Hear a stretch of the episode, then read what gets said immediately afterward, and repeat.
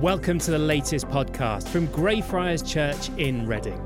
Our vision is to see Reading transformed by the love and power of Jesus. You can find out more on our website, greyfriars.org.uk. Enjoy.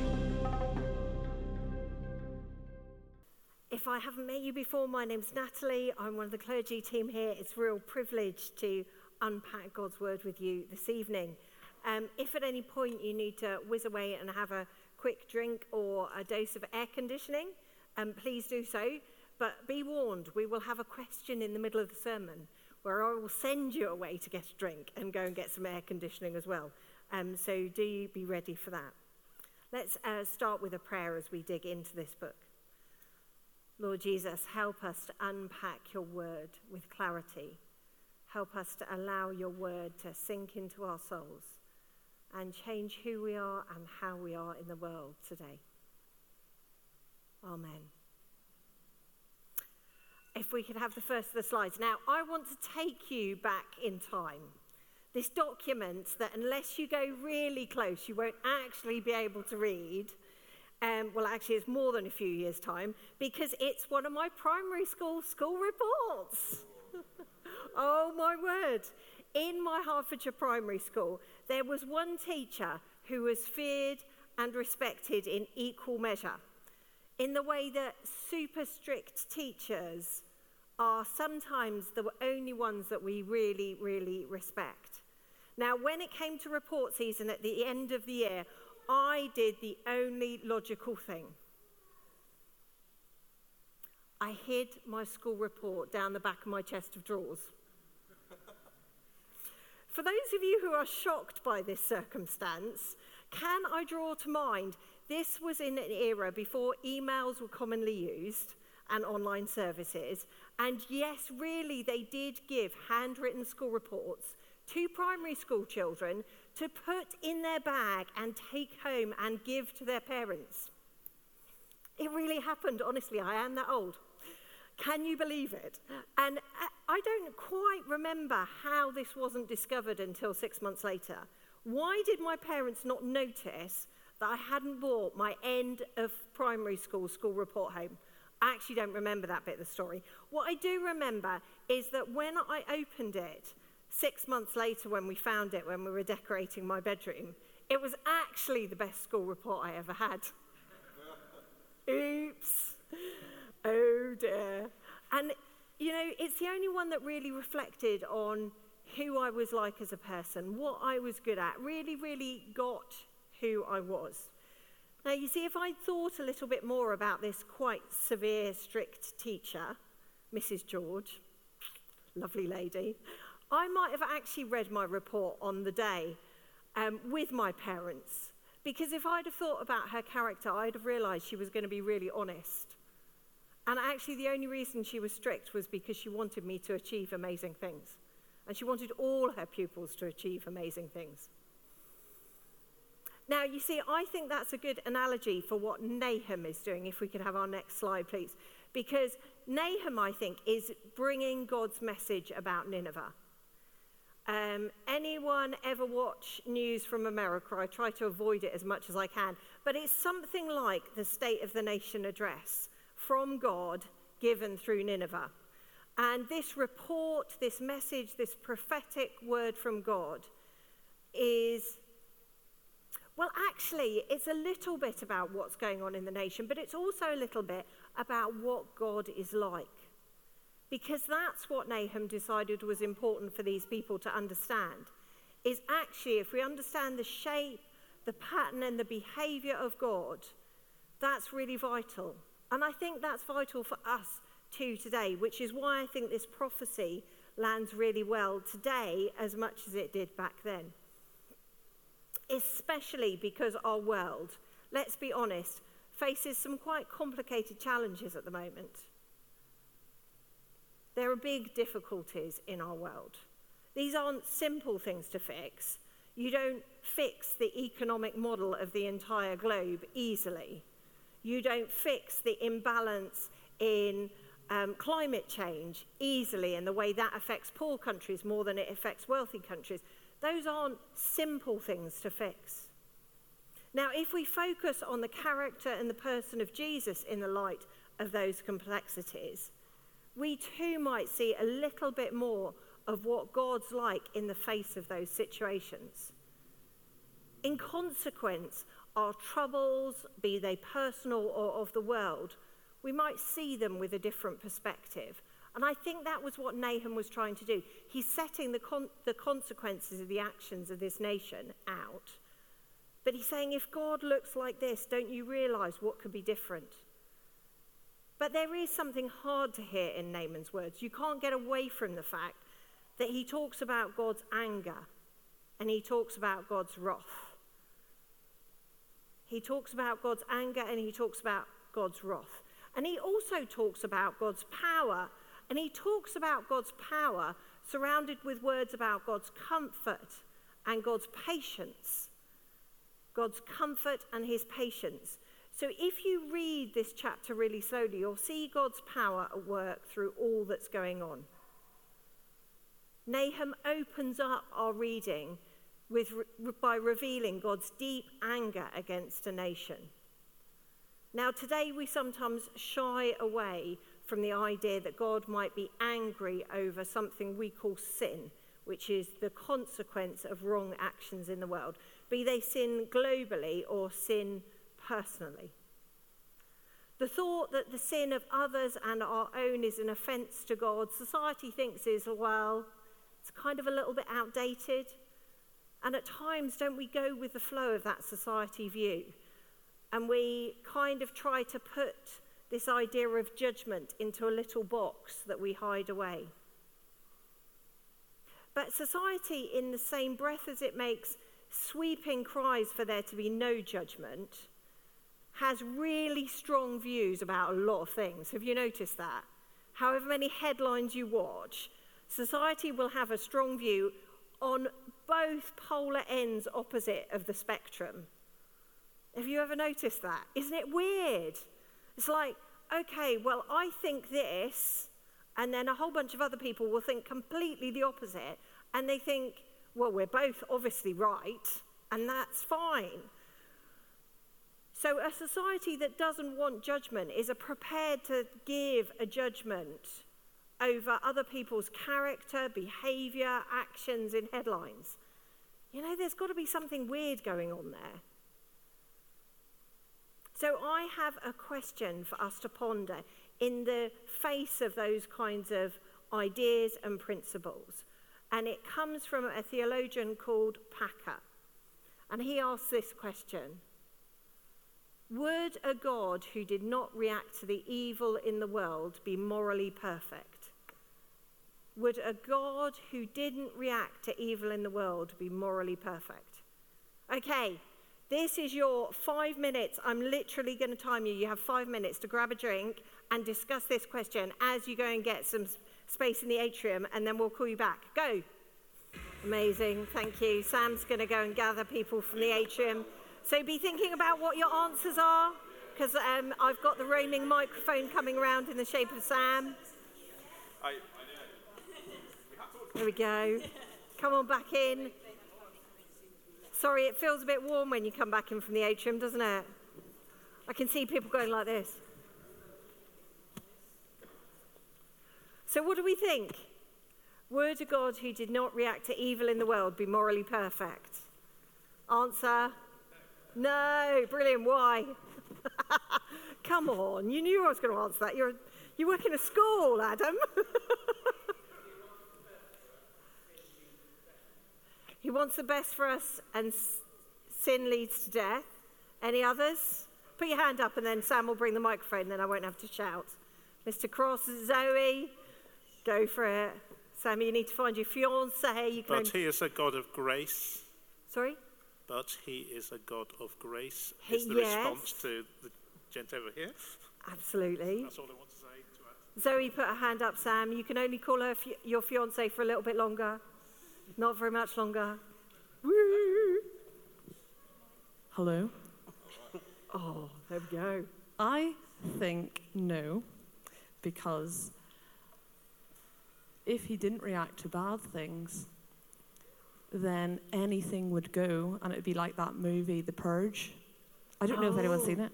Oh, oh, yeah, I've It's seen mad. it. Well, I don't think I've even even seen it, but I just know about it, and that's not a good good world to live in. No.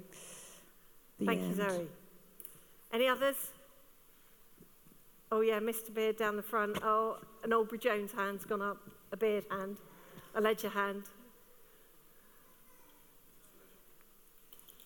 He would not be a good parent to us. He would not be a good father if he allowed us to do wrong things. And he didn't uh, tell, well, more than tell us off, he didn't punish us. Okay, okay. Mr. Beard. The answer to your question why is because, part, in part, he was not affected by the fall. Okay, Therefore, he is. great. And yeah, go for it. Tristan had his hand up. Didn't you? You did, didn't you? Go. We were just discussing that we think it's a bit of a flawed question because um, we were talking about if, if God is the definition of morality, if he decides what's good and bad, Yeah. then you could conceivably have a God. Obviously, that he isn't. Thankfully, he, the answer is no. Um, but the answer is a funny question. Great. Excellent. Nice one. Oh, John Freeman will be so proud of you right now. Critique the question. Brilliant. Um, we're going to grapple with um, why we need to think about God's anger and wrath as much as we need to think about God's comfort and patience. Um, and we're going to hear a bit about what Nahum has to say about the character of God. So if we could put up verse 2 from our reading, I'm just going to refresh our minds of what, one of the verses that we've heard. The Lord is a jealous and avenging God. The Lord takes vengeance and is filled with wrath. The Lord takes vengeance on his phone, foes and vents his wrath at his enemies. God is filled with wrath. God is filled with wrath. Now, I wonder if you translate this um, a little bit. One translation suggests that it can be being a master of wrath, a master of wrath. But that's with the meaning of someone who's mastered the art or craft of something. So, hands up those who've mastered a craft. Anyone having a go at doing some crafting? Anyone? We had, oh yeah, Zoe, what's your craft? Shout it out really loud. Makes, Zoe makes bracelets. So, a master craftsman. Um, you might have mastered a sport recently if you're that way inclined. You know, we master things, and that's a recognition of our understanding, our capability, our skills. And I think we need to recognize that God knows what He's doing when it comes to sustaining the world. He's the master of sustaining the world. And in acknowledging this, there are some more important things to recognize. God isn't vindictive in his wrath and his anger. God isn't spiteful in his wrath and his anger. And he doesn't have sudden swings in how his anger and his wrath works out. He doesn't have like a mood about something. He's consistent. And God's wrath is a bit like um, can we have our science reaction? I've got a science um, formula for you in one of the slides. Here we go. Here's my science formula. It's really sophisticated. The sin of the world mixed together with God's holiness, and the result is the wrath of God. If God wasn't holy, then sin wouldn't matter. If God wasn't holy, sin would not matter. But because God's holy, sin does matter, and God's reaction to sin is to be slightly upset. I couldn't find a wrath emoji. I think this is an angry one, but you can correct me because I'm not very good at emojis. God doesn't allow the world or each of us to get away with wickedness and rebellion because He's a good Father. He's a good parent. And some of us might not have seen what good parenting looks like. That's different. If he wasn't able to be upset about things that happen that are wrong in the world, he wouldn't be just. He wouldn't be able to bring justice into the world. The sight of wickedness or rebellion in ourselves or the world should be like a full on wake up call to us. It should like be like an outcry in our souls that we want to see God's holiness rather than all these problems that we see. But uh, I want to add in a really important postscript, and the, that is that it's God's holiness in God's time. God's holiness in God's time. Not society's view of what holiness is like, not society's view of what's right, but it's God's holiness in God's time. And that looks like this verse that Peter, one of Jesus' followers, wrote. But do not forget this one thing, dear friends. With the Lord, a day is like a thousand years, and a thousand years are like a day. The Lord is not slow in keeping his promise, as some understand slowness. Instead, he is patient with you, not wanting anyone to perish, but everyone to come to repentance. You see, God is jealous for his people, but he understands his people. So he knows we need six months to hide our school report before we're ready to read it. He knows that we need time to grapple with the things that are not quite right in our lives and work out better ways of living. After all, He created us, He knows us how we can be beautifully ourselves. And I think if you speed read this one chapter of Nahum, you might pick up on an overwhelming sense of wrath and anger but you'd have missed some important details that Nahum was trying to highlight. In fact, did you know that the very word Nahum means comfort? The word Nahum means comfort. Just as the Apostle Peter recognized having lived beside Jesus, Nahum, centuries before, wrote this The Lord is slow to anger, but great in power. The, will, the Lord will not leave the guilty unpunished. God's holiness is a call for change, but not one that's rushed. And Paul reflects on it this way in Romans 3 All have sinned and fallen short of the glory of God. So, unless you're God and creator, you're not perfect. Sorry. I hope you're not offended by that statement. Oops. Well, I have to confess to David when he comes back, I've offended the whole of church because I've told them they're not perfect. But God can make us more like Jesus. God's Holy Spirit can make us more like Jesus. And therefore, edge to edge to edge, slowly and patiently, God changes us into who we're supposed to be.